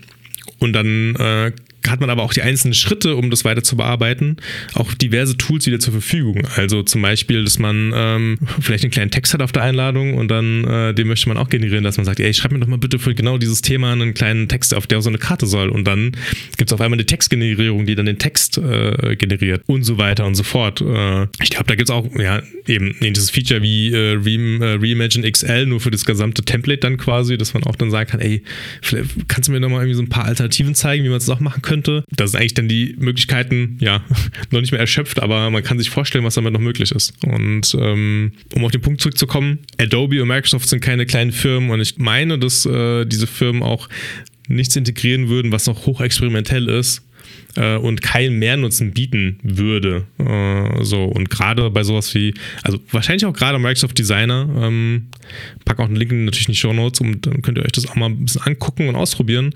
Das ist so ein Tool, was auch so dieses als Person Dinge zu kreieren, von denen man kein Fachwissen hat, noch ein bisschen auf ein nächstes Level nimmt ähm, und das noch weiter vereinfacht und auch, auch noch effiz ja, effizienter vielleicht das falsche Wort, aber noch äh, Menschen noch mehr ermöglicht, eben äh, solche Dinge in ansprechender Weise zu gestalten anstatt das 20. Template für Word runterzuladen und dann das auszuprobieren printen oder wie auch immer. Vielleicht noch ein kleines anderes Beispiel in eine andere Richtung, äh, was es noch so gibt, um es kurz erwähnt zu haben, weil ich es persönlich sehr cool fand, ist ein Plugin für Blender. Blender ist quasi eine 3D-Modellierungssoftware, die teilweise auch für große Animationsfilme benutzt wird, also auch eben kein Leichtgewicht. Ist Open Source Tool, ähm, wird aber viel professionell verwendet und es gibt ein kleines Plugin, mit dem man dann für diese 3D-Modelle, die man erstellt, äh, die sind meistens, man könnte sagen, nackig, also so ein bisschen wie wenn man aus Ton was kreiert, dann hat es ja auch nur eine Farbe, dann hast du dein, dein, dein Grundmaterial, wenn du so möchtest. Und damit es noch etwas aus aussieht, also äh, eine gewisse Textur hat. äh, also, dass man halt weiß, äh, wie, wie, das Gesicht aussieht oder wenn man solch eine Figur kreiert und dann hat man das Gesicht, man hat vielleicht den Pullover oder was auch immer. Und äh, eine einfache Form ist eben, dass man eine Bilddatei nimmt und die da drüber legt, äh, damit es so aussieht, als ob das eben auf dem gemodelten Modell drauf liegt. Und äh, das nennt man Textur. Äh, in, in, der Hinsicht und äh, dieses Plugin, das nennt sich Dream Textures und äh, vielleicht können sich einige schon denken, worauf ich hinaus will. Mit dem kann man dann eben anstatt diese Texturen, diese Bilddateien selber kreieren zu müssen, was auch teilweise sehr aufwendig sein kann, äh, kann man sich einfach generieren lassen. Und ähm, ja, zieht vielleicht einfach dann, äh, modelliert sich ein Haus und zieht dann ein paar Wände und sagt, das soll ein Backsteinhaus sein. Und dann kriegt man auf die, äh, auf die Wände seine Backsteintexturen gelegt, äh, die auch gar nicht mal so schlecht aussehen. Ähm, also auch sehr empfehlenswert, wenn man im 3D-Modellierungsspace oder VFX-Space ist, sich das vielleicht mal anzugucken. Ähm, ja, ist ein, ist ein, schönes Tool. Ja, ich glaube, äh, das ist äh, eine, gut, eine gute Unterstützung, äh, sowohl Dream Textures als auch Microsoft Designer, weil man eigentlich ganz klar vor Augen hat, was man eigentlich haben möchte. Aber jetzt eine Library von tausenden Texturen erstmal zu durchsuchen, bis man den perfekten Marmorbodentextur hat oder die perfekte Ziegelsteintextur, äh, ist so zeitaufreibend. Und äh, wenn man dann einfach beschreiben kann, ich hätte gerne einen grobporigen Ziegelstein in, äh, keine Ahnung, rot ähm, mit äh, einem Riss drin oder so, dann hat man einfach mit, mit einem Klick sozusagen die passende Textur und äh, kann, kann glaube ich, auch viel besser im Flow bleiben und sich auf das Wesentliche konzentrieren. Genau, und auch wenn ich vorhin gesagt habe, ich will das Beispiel nicht immer nehmen, aber ich nehme es jetzt trotzdem nochmal, ähm, auch zur Ideenfindung oder in der äh, Prototypenphase oder ein bisschen für die ersten Besprechungen, ähm, auch da kann man dann eben viel schneller zum Ziel kommen oder viel schneller zu einem Ziel kommen, was näher dem ist, was es sein soll. Ja, anstatt, ja, gerade diese Suche äh, eben, die, die sich so aufwendig gestalten kann, dann, äh, dass die zeitraubend ist. Also macht dann auch den ganzen Workflow ja effizienter äh, im, im Grunde, wenn man gerade aus dem gleichen Tool heraus und aus dem gleichen Arbeitsablauf heraus dann äh, sich eben ja noch die Zeitersparnis holen kann, äh, sich sowas generieren zu lassen. Anderes Beispiel vielleicht, auch sehr schön, was, äh, was auch möglich ist, ein bisschen bisschen komplexer schon wird und in Richtung äh, dann auch der, ähm, ja, der sukzessiven Generierung geht, beziehungsweise schon der Videogenerierung, aber ähm, die VFX Artist-Firma ähm, und auch YouTube-Channel Corridor Digital. Die, die sind auch ziemlich interessiert, äh, eigentlich so, ich glaube, seit Tag 1 äh, der, der Bildgenerierung äh, auf, auf KI-Basis, ähm, das eben auch in den Alltag einzubringen, in den, in den Workflow. Ähm, und was sie vor einiger Zeit gemacht haben, äh, ist, dass sie einen quasi einen Anime Kurzfilm erstellt haben, ähm, den aber nicht gezeichnet haben oder äh, in 3D gerendert, modelliert haben, wie auch immer, sondern ähm, dass sie quasi ihre Szenen äh, mit, äh, mit echten Menschen aufgenommen haben äh, und äh, diese von einem Greenscreen und, und diese Footage, die sie dann hatten, äh, durch ein KI-Modell laufen lassen haben, was quasi dann mit dieser Footage und einem Prompt oder mehreren Prompts, die dann beschrieben haben, was sie da sehen, also was, was sie haben wollen, weil sie die einzelnen Frames generiert hat. Äh, äh, und am Ende wollten sie eben einen bestimmten Anime-Style haben und äh, haben sich dann auf Basis ihrer Video-Footage dann passende, ähm, ja, sukzessive Bilder generieren lassen, die dann zu einem jetzt auch simpel gesagt, das müssen wir dahinter, äh, aber einen kleinen Anime-Kurzfilm geführt haben. Lohnt sich auch anzugucken, weil er schon witzig ist. Und sie haben auch äh, einen guten, ja, beschreiben auch in einem weiteren Video dann recht gut, wie sie dazu gekommen sind und wie, äh, wie der Prozess da eigentlich dahinter war. Ähm, lohnt sich auf jeden Fall auch anzuschauen, auch wenn man vielleicht mal eine Einsicht haben möchte, was, wo es eben hinausgeht zu den typischen Sachen, die wir jetzt vielleicht auch genannt haben, die man vielleicht auch schon öfters mal gehört hat, wie äh, es kann helfen, etwas zu kickstarten oder es kann ähm, ja helfen, helfen, irgendwie ähm, einfachen Dingen noch mehr äh, eine breitere Masse verfügbar zu machen. Äh, da ist es so, dass dann ein professionelles Studio dann die Technologie benutzt und dann wirklich auch was Professionelles erzeugt damit in einer recht professionellen Qualität. Äh, was dann in der Hinsicht auch wieder kein richtiger, also ein Beleg ja irgendwie schon, aber auch, dass diese Technologie brauchbar ist in, in vieler Hinsicht und auch Künstler und, und Kreative äh, ja unterstützen kann in ihrer Arbeit, ohne dass sie arbeitslos werden. Was, was ja auch vielleicht auf die Angst ist. Witzigerweise muss ich äh, gerade bei deiner Beschreibung an äh, den neuen Coca-Cola Werbespot denken. Hab's auch gerade nachgeschaut und es ist tatsächlich auch von VFX gemacht worden. Die haben die eigentlich ganz cool aufgegriffen, was viele auch als Beispiel zu diesen generativen Bild-KIs anbringen, ist, ähm, mach mir etwas im Stil von, keine Ahnung, der Mona Lisa, mach mir etwas im Stil von der Schrei, äh, von einem bestimmten Künstler und so weiter. Und in dem Spot haben die das aufgegriffen und haben gesagt, okay, da, da fliegt halt eine ähm, Cola-Flasche äh, einmal quer durch äh, eine Bildgalerie, durch ein Museum und ähm, wird quasi in den verschiedenen unterschiedlichen Stilen gezeichnet und äh, die, die äh, Kunstwerke werden zu Leben äh, erwacht und äh, bewegen sich und so weiter. Also es ist ganz cool animiert. Sehr ähm, cool. kann ich auch gerne nochmal die Shownotes packen. Da, also da haben die im Grunde eigentlich schon wieder so, so eine Art Insider aufgegriffen, weil viele halt sagen, ey, ich mache jetzt irgendwas im Stil von Da Vinci, irgendwas im Stil von, äh, keine Ahnung, Monet und haben das quasi in diesen Werbespot mit integriert. Weiterer, weiteres Beispiel dann auch, äh, dass, dass es eben eine Technologie ist, die es auch ja schon in die Professionalität und in die professionelle Ebene Ebene geschafft hat und, und da auch benutzt wird. Ne? Ähm, sehr, äh, sehr spannend. Aber neben Möglichkeiten und Einsatzgebieten, wie es auch immer so ist, äh, gibt es natürlich auch die andere Seite, die man sicherlich auch sich anschauen sollte oder der man bewusst sein sollte. Und das sind natürlich auch ja, gewisse Probleme und Gefahren und äh, negative Dinge, die mit so einer Technologie auch daherkommen. So, also alles, nicht alles, was natürlich shiny und neu und cool ist, äh, ist auch 100% nur positiv und hilfreich äh, sondern kann natürlich dann auch irgendwie ja, äh, anders gebraucht oder missbraucht werden für ja, Dinge, die nicht so toll sind, um sie mal so zu nennen. Ähm, ja, ich glaube, eins der ersten äh, Beispiele oder äh, eins der ersten Bilder, die eigentlich so durch die Medien gejagt wurden, war ja auch das Bild von Papst in einer, äh, ich habe es jetzt nachgeschlagen, es soll eine Balenciaga-Jacke sein. Also so eine richtig schön aufgeplausch, aufgeplauschte Jacke. Äh, sah ziemlich cool aus, wurde dann aber nach wenigen Tagen als Fake entpuppt und äh, ich glaube, das hat auch schon erstmals gezeigt, wie fortgeschritten diese KIs sind. Also es sah einfach super realistisch aus, als wäre das ein Schnappschuss gewesen von einem Fotografen man musste schon sehr auf die Details achten, um äh, überhaupt zu erkennen, dass es ein Fake ist. Ähm, ich glaube, Leute, die sich jetzt mit so generativen Bild-KIs äh, auseinandergesetzt haben, die, die sehen es sofort. Ne? Ein typisches Detail sind halt die Finger, äh, Reflexion, manchmal Schatten, ähm, manchmal auch mh, hm, ich sag mal, Dinge, die unlogisch oder unschlüssig erscheinen. Also ich habe jetzt mal das Bild vor mir. Äh, der, der Papst trägt auf dem Bild eine, eine Kette mit einem Kreuz dran und ähm, auf der einen Seite sieht man noch den Teil der Kette, auf der anderen Seite hört es einfach auf. Das heißt, äh, rein physikalisch würde die Kette einfach von seinem Hals rutschen. Aber äh, für die KI schien das wohl doch sehr schlüssig. Ähm, die Brille beispielsweise ist ein bisschen äh, verzerrt. Wenn man reinzoomt, sieht man es. Aber ich glaube, wenn man, wenn man das halt so gedruckt auf, äh, in der Zeitung sieht, dann äh, ist es natürlich auch nochmal in einer ganz anderen Auflösung da fällt sowas gar nicht im Detail auf oder die Hand, die so ein bisschen äh, ja verschwommen oder verwaschen ist.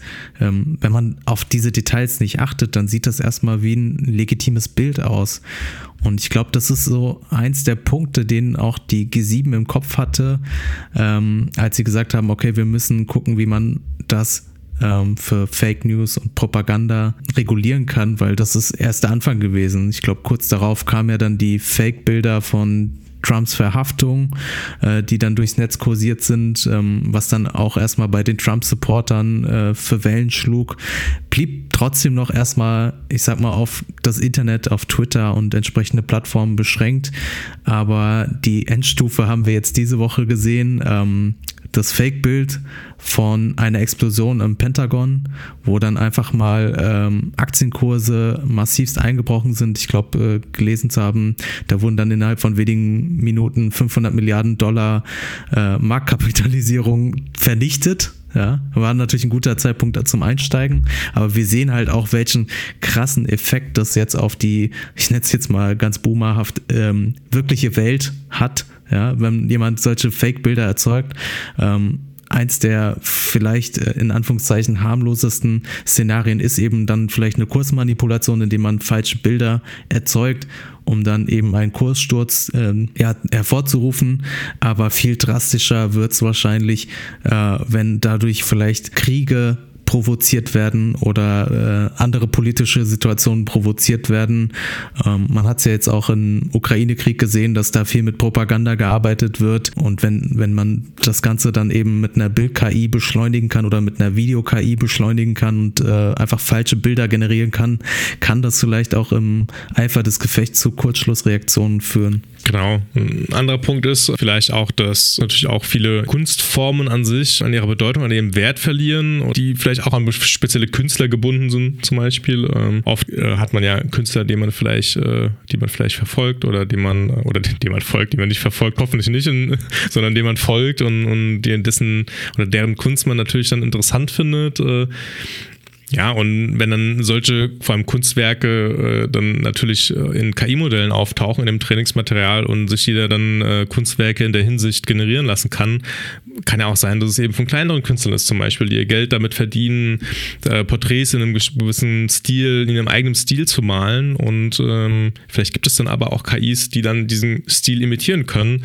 Äh, nimmt natürlich dann eben diesen Künstlern dann ihre Besonderheit weg und dann auch ihre Einnahmequelle am Ende, äh, weil vielen Leuten womöglich dann die KI-generierte Version äh, ja mehr zusagt. Oder vielleicht wissen die Leute gar nicht, dass es eine KI-generierte Version ist und shoppen in einem Online-Shop äh, dann Bilder, von denen sie glauben, dass es eben dem Künstler, der Künstlerin gehört oder dem Künstlerkollektiv und am Ende kaufen sie aber dann auch nur ein, ein generiertes, ja, ist ja keine Kopie, ist ja kein, kein Plagiat, aber eine Nachahmung in, oder eine Nachahmung des Stiles äh, ein und äh, die ja eigentlichen äh, Menschen dahinter äh, kriegen dann eben äh, nichts von diesem Kuchen ab und äh, verlieren dementsprechend dann vielleicht auch ihren, ihren Job und oder der, der, Job wird dann eben bedeutungsloser im Endeffekt. Was ja schade wäre, weil es ja auch dann, ich meine, Kunst und Kultur ja auch eine gewisse Wichtigkeit in, in unserer Welt hat und äh, das damit zum, zum Teil vielleicht äh, ja, Bedeutung verliert und, und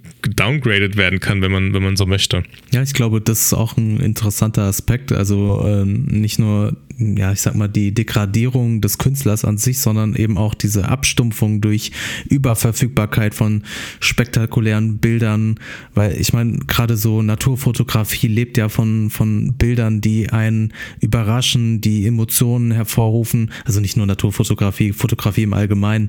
Und wenn man dann einfach sagt, okay, das äh, kann ich ja auch über einen Computer generieren lassen, dann nimmt es diese, diesen gewissen Reiz raus, sage ich mal, das von, von einem Schnappschuss, der irgendwie in einem gewissen Moment einfängt, der, der tatsächlich einfach äh, ja, etwas in den Menschen oder dem Betrachter auslöst. Ähm, ich glaube, das ist auch ein gutes Beispiel, dieses ähm, KI-generierte Bild von einem tatsächlich deutschen Fotografen, Boris Eldachsen. Ich hoffe, ich habe es richtig ausgesprochen, der äh, das in einem Fotowettbewerb von Sony eingereicht hat und tatsächlich auch unter die Finalisten kam und dann quasi ja, revealed hat, ähm, dass es ein KI-generiertes Bild ist und äh, die ihn tatsächlich trotzdem noch äh, dran teilhaben lassen wollten. Und er meinte so, nein, eigentlich wollte ich nur damit eine Diskussion hervorrufen, ähm, dass das einfach dieses Thema präsent wird in den Medien und man auch darüber spricht, äh, wo, wo sind die Grenzen, wie gehen wir damit um. Ein interessantes Zitat von ihm ist halt, äh, er sagt zwar, dass jeder sozusagen Bilder generieren kann, aber er ist immer noch der Auffassung, dass es dass wenn man nicht sozusagen selbst vom Fach kommt, man auch keine guten Ergebnisse hervorrufen kann. Also ähm, er sagte halt so, zwei Drittel seiner äh, Eingaben äh, sind gut, also das Ergebnis davon ist gut, aber ähm, hätte er nicht quasi dieses ganze Fachwissen, die Skills über die Jahre aufgebaut, äh, würde er es gar nicht schaffen, solche Bilder zu generieren, weil er einfach weiß, okay, ähm, mein Ergebnis soll mit der Linse aufgenommen sein. Dann gibt er einfach ein, okay, mit der Linse soll mein Ergebnis sozusagen pseudo-generiert worden sein. Oder ich hätte gerne ein Close-up oder hätte gerne eine Schwarz-Weiß-Aufnahme oder möchte das und äh, jenes in den Vordergrund stellen und das in den Hintergrund. Einfach um alles, worauf so ein professioneller Fotograf achtet, packt er in diese Prompt rein und generiert ein Bild.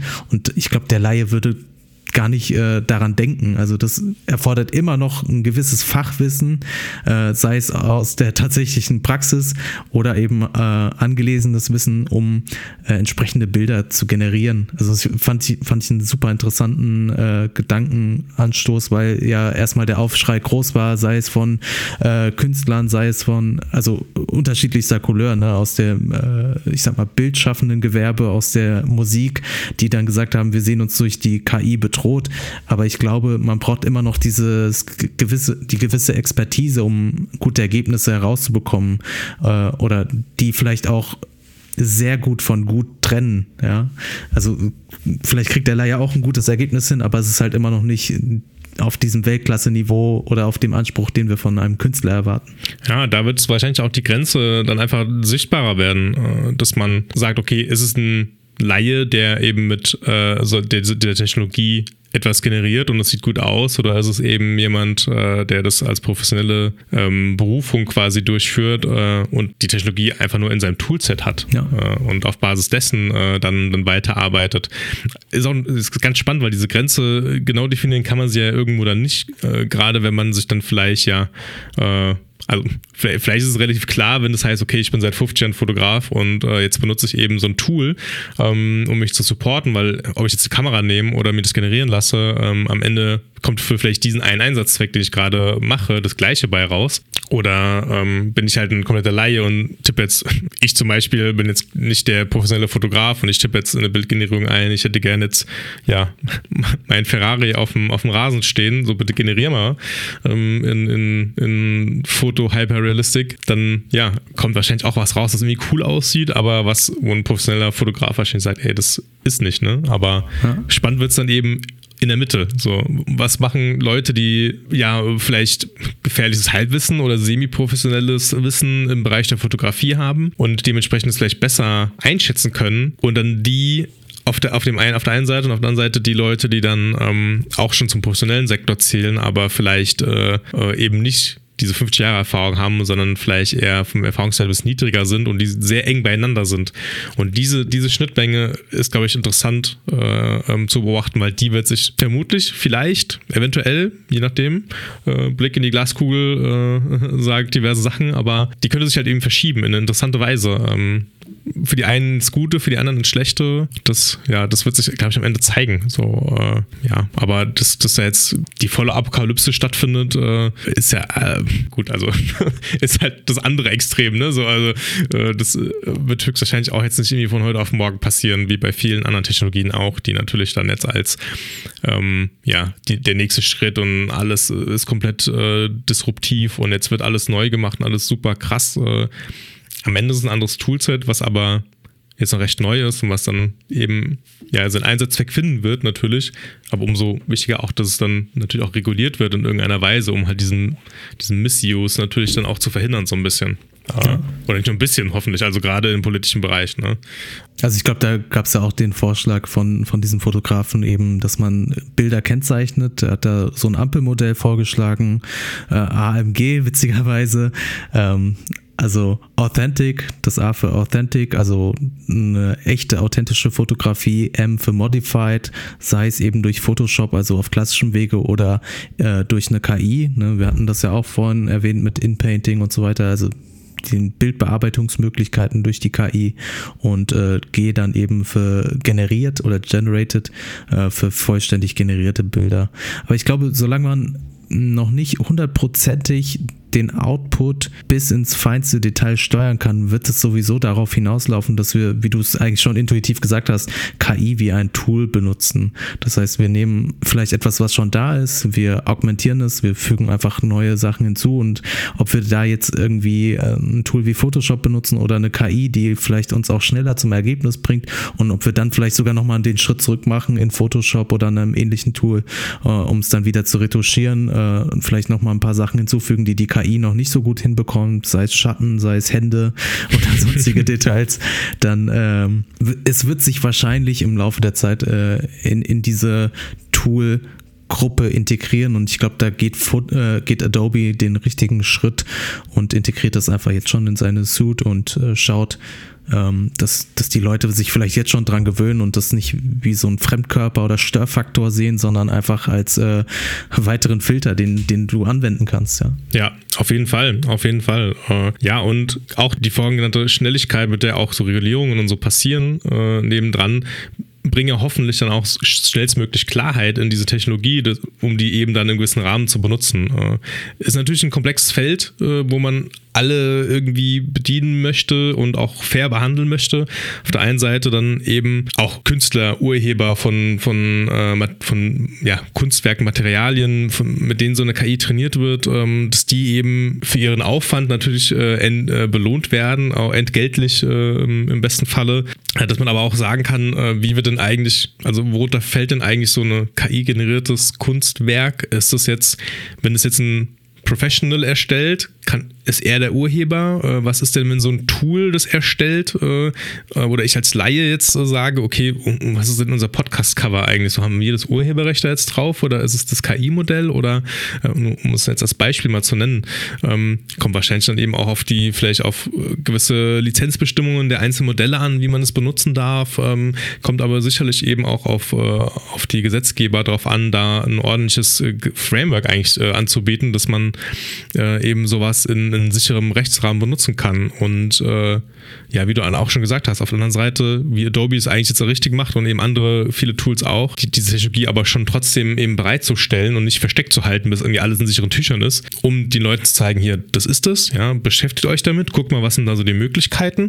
und äh, wie ihr das benutzen könnt. Und ähm, am Ende sind es ja auch gerade die Professionals, die wahrscheinlich dann auch eine Richtung etwas bestimmen, in welche Richtung es gehen soll. Wie Professionals vielleicht in Photoshop das dann benutzen äh, und vielleicht auch Feedback geben, so hier, das hilft mir total bei der Arbeit. Das ist irgendwie eine Arbeit, die hat mir mehrere Stunden immer Lebenszeit gekostet und jetzt kann ich es in ein paar Minuten machen, ist aber vielleicht etwas, was dem Kunstwerk gar nichts ähm, wegnimmt an der Kreativität oder wie auch immer, wie du auch vorhin gesagt hast. Also du, du solange man nicht ganz, ganz genau kontrollieren kann, was genau dargestellt werden soll, äh, wird es ja irgendwie nur ein Werkzeug erstmal bleiben, weil als Künstler, als Fotograf, als äh, kreativer Mensch ähm, hat man ja oft eigentlich eine genaue Vorstellung, was man haben möchte oder eine relativ, relativ genaue Vorstellung, was man haben möchte wie genau möchte ich, dass meine Musik klingt oder wie genau möchte ich, dass mein, mein Bild aussieht, um gewisse Emotionen zu übertragen. Und ähm, wenn es dann aber in diesem Bild halt einen Ausschnitt gibt, äh, in dem ja vielleicht eine generierte Blume steht oder, oder ein bisschen äh, oder vielleicht äh, irgendwie ein, ein Ast wegretuschiert wurde und dann mit einer KI geinpainted wurde, damit dann quasi nur Rasen zu sehen ist, ja, tut ja dem Kunstwerk eigentlich dann an sich keine Änderung, ja, sondern äh, verbessern ist vielleicht das falsche Wort, aber schiebt es dann mehr in die Richtung, wie die kunstschaffende Person es ja gerne hätte. Ja. Und ähm, ist ja dann eigentlich in der Hinsicht ein gutes Werkzeug, so weil du auf einmal diese Möglichkeit hast, dann Bilder noch zu verändern. Ja, solange man eben weiß, um was es da geht und was es für Tools sind und was damit auch äh, grundlegend eigentlich so passieren kann. Ja, ich glaube, du hast es ganz gut zusammengefasst. Also es sind zwei ungeklärte Aspekte eben. Äh, einmal, wie sieht es aus mit dem Urheber äh, des Bildes, an, mit dem quasi die KI trainiert wurde? Ähm, soll der oder muss er entlohnt werden? Das ist ein Thema, was vielleicht rechtlich noch geklärt werden muss. Und das zweite Thema ist natürlich, ähm, lässt sich das Werk vielleicht auch schützen. Ich denke, letzteres lässt sich vermutlich leichter klären, wenn man die KI als Tool betrachtet und einfach sagt, okay, ob ich jetzt ein Kunstwerk in irgendeinem äh, CAD-Programm erschaffe oder eben äh, ein Kunstwerk mit einer KI generiere, ich bleibe vermutlich der Urheber. Die Frage ist eben eher, wie, wie sieht die Rechtslage aus für die Kunstschaffenden, die, die eben dieses Modell äh, willentlich oder wissentlich oder eben auch unwissentlich gefüttert haben. Ich glaube, äh, das ist auch ganz interessant. Also bei meinen Recherchen bin ich dann äh, auch zum Beispiel auf Vermutungen gestoßen äh, oder ähm, darauf gestoßen, dass äh, zum Beispiel die Adobe KI ähm, keine urheberrechtlich geschützten ähm, ja, Bilder generieren kann im Sinne von, ich hätte jetzt gerne irgendwie Pikachu, Super Mario, äh, irgendeinen Marvel-Charakter oder einen DC-Charakter in meinem Bild. Ähm, da, da kam bei Nutzern in Tests einfach, äh, ich sag mal, nicht das Erwartete raus. Also da, da wurde dann halt ein Mann mit Latzhose und Bart vielleicht abgebildet, aber sah nicht aus wie der Super Mario, den wir vielleicht in unseren Köpfen haben oder den wir vom Merchandise kennen. Und äh, da gibt es halt die Vermutung, dass entweder diese Daten ausgelassen wurden schon beim Tra Training oder dass man einfach sagt, okay, da ist vielleicht noch ein Filter nachgelagert, äh, der nach dem Generieren oder kurz davor äh, im Grunde urheberrechtlich geschütztes Material entschärft und äh, vielleicht auch äh, Mario, äh, also das Prompt umschreibt und sagt, okay, statt äh, Mario steht da jetzt irgendwie ein Klempner mit Latzhose oder so. Ja, aber das ist eigentlich ja ein Weg, der eingeschlagen wurde von Adobe, der sich ja eben auf den jetzt, den wir vorher genannten rechtlichen Wegen äh, irgendwie so drauf basiert, ne? Adobe weiß halt nicht, okay, wie sieht es am Ende aus mit der, mit der Rechtsgrundlage und äh, werde ich jetzt dann vielleicht von allen verklagt, weil ich irgendwie Super Mario und Pikachu und so generieren kann. Obwohl es auf der anderen Seite, wenn Künstler das vielleicht als Kommission malen, in Ordnung ist, äh, rein von der, vom, vom Urheberrecht, wenn man, wenn man so möchte. Ähm, auf der anderen Seite will sich Adobe bestimmt auch nicht den Weg verbauen, eben zum einen die Technologie zu benutzen, weil sie viele Vorteile hat. Ähm, und wie du sagtest, am Ende ist es vielleicht ein Filter, den sie davor gesetzt haben, um dann später sagen zu können, wenn das Recht sagt, ja, hier, pass mal auf, wenn jemand das Tool benutzt, um damit entweder ein Pikachu zu generieren zu lassen oder ein Pikachu mit Hand zu malen. Am Ende ist es ja auch von dieser Person dann quasi nicht kreiert, aber ähm, zusammengestellt, wenn, wenn man es irgendwie zusammenfassend sagen möchte. Ähm, dann, dann ist es erlaubt. Dann könnte Adobe den Filter einfach ziehen und könnte sagen, okay, jetzt könnt ihr auch richtig, richtigen Super Mario generieren und eben nicht den Klempner mit blauer Latzhose, der recht entfernt wie Super Mario aussah, zumindest in dem Artikel. ich glaube, das ist halt der Punkt. Äh, Adobe versucht vielleicht gar nicht so disruptiv zu sein oder ich meine, es, es gilt halt immer noch die rechtliche Grundlage zu klären. Ähm, meine Befürchtung ist halt, dass wenn man das ähm, ja den Regierungen überlässt, dass die dann natürlich zu restriktiv rangehen. Ähm, ich denke, Google macht das da richtig. Die gehen ja jetzt beispielsweise auf die EU zu und versuchen eben äh, den AI Act mitzugestalten, haben sich da auch, glaube ich, angeboten. Ähm, sozusagen eigene Ideen oder ähm, ja, so ein Stück weit auch Eigenverantwortung zu tragen. Ähm, ich glaube, da, das ist eigentlich der richtige Weg, äh, dass man halt sagt, okay, da sind jetzt eben nicht nur Bürokraten, die entscheiden, sondern vielleicht auch Leute, die sich mit dem Thema befasst haben, äh, mit dem Thema auskennen und vielleicht auch ähm, eine, eine, andere Seite aufzeigen können, wenn, wenn, es um die Regulatorik geht, dass man einfach sagen kann, okay, ähm, vielleicht ist es ähm, auch manchmal notwendig, ähm, Urheber, urheberrechtlich geschütztes Material herauszugeben, äh, weil es vielleicht auch im Interesse des Urhebers ist, weil er vielleicht selber mit dem Tool arbeiten möchte. Ähm, und wenn man das eben die ganze Zeit vermeidet und nicht auf Konfrontation geht, dann äh, ja, beschneidet man eigentlich auch ein Stück weit äh, diese Technologie. Das ist auf jeden Fall ein spannendes Thema, was, äh, was wir zum Glück nicht klären müssen, um alle glücklich zu stellen. ähm, ja, am, am, Ende möchte man natürlich irgendwie der, der Wirtschaft äh, kein, keine ähm, ja, Hindernisse vor die Füße werfen natürlich und auch den Leuten, die so Technologie benutzen wollen, nicht, zumindest für gute Dinge. Auf der anderen Seite möchte man die schlechten äh, Möglichkeiten so, so eines so einer Software natürlich unterbinden ne? und äh, eben auch Interessen äh, in gewisser Weise schützen. Ja, am Ende werden wir mal sehen, was dabei rauskommt. Wir werden das sicherlich äh, auch behandeln, sobald der KI-Act mal dann vollständig beschlossene Sache ist und äh, mal beleuchten, was da eigentlich alles so beregelt, geregelt wurde. Aber bis dahin bleibt es noch, eine, noch ein kleiner Punkt. Und also ich hoffe, dass es einfach in dem Tempo vorangeht, wie es jetzt von den Regierungen vorgelegt wurde, sowohl von der EU als auch von der G7. Und äh, ja, dass es einen guten Kompromiss gibt zwischen Urhebern, zwischen Unternehmen, äh, zwischen den Bürgern natürlich auch, also den Interessen der Bürger. Und ähm, ja, dass es weiter entspannt bleibt und wir mit großen Schritten vorangehen, was die Technologie angeht. Das auf jeden Fall. Wird bestimmt nicht perfekt sein. Es ist ja selten so, dass solche Verordnungen in der ersten Auflage dann äh, sofort super sind, aber ähm, solange es ein kompromissbereiter erster Schritt ist, äh, ist ja schon mal viel ge gewonnen. Und äh, ja, dann, dann sollte die Technologie auch äh, weiter florieren und uns bestimmt interessante und coole Tools auch bringen, äh, die wir von denen wir heute vielleicht nur, nur träumen können, um es mal ein bisschen vage auszudrücken. ist auf jeden Fall spannend. Ist auf jeden Fall spannend. Kann man, kann man glaube ich, nicht anders formulieren. Ja. Ich glaube, damit haben wir bildgenerierende KI-Modelle zumindest oberflächlich gründlich beleuchtet, haben den aktuellen Stand der Dinge ganz kurz aufgezeigt und auch äh, ja, nicht nur über die Möglichkeiten und Einsatzgebiete, sondern auch Probleme und Gefahren aufgeklärt, sofern es für uns zumindest äh, relevant war. Und ich glaube, damit kommen wir auch schon zum Ende der Sendung. Genau. Ich hoffe oder wir hoffen natürlich, dass euch äh, auch die Folge gefallen hat. Äh, wie auch in letzter Folge schon darauf hingewiesen, äh, gerne könnt ihr uns Feedback schreiben. Wir machen das hier hobbymäßig und äh, können es sicherlich noch irgendwie verbessern. Äh, also gerne auch konstruktives Feedback. Wenn ihr Lob habt, gerne auch Lob natürlich. Ähm, wird uns, wird uns sehr freuen, da ein bisschen Einblick zu bekommen, wie ihr unsere, unsere Episode findet oder unsere generelle, unsere generellen Podcast. Ähm, vielleicht auch, was ihr euch wünscht äh, an, an, kleinen Verbesserungen, ähm, vielleicht auch Themen, äh, die mir gerade spannend sind. Äh, äh, ansonsten können wir uns eigentlich nur verabschieden und äh, freuen uns und hoffen auch, dass ihr bei der nächsten Folge wieder dabei seid. Ja, vielen Dank fürs Reinhören und bis zum nächsten Mal. Ciao, ciao. Ciao.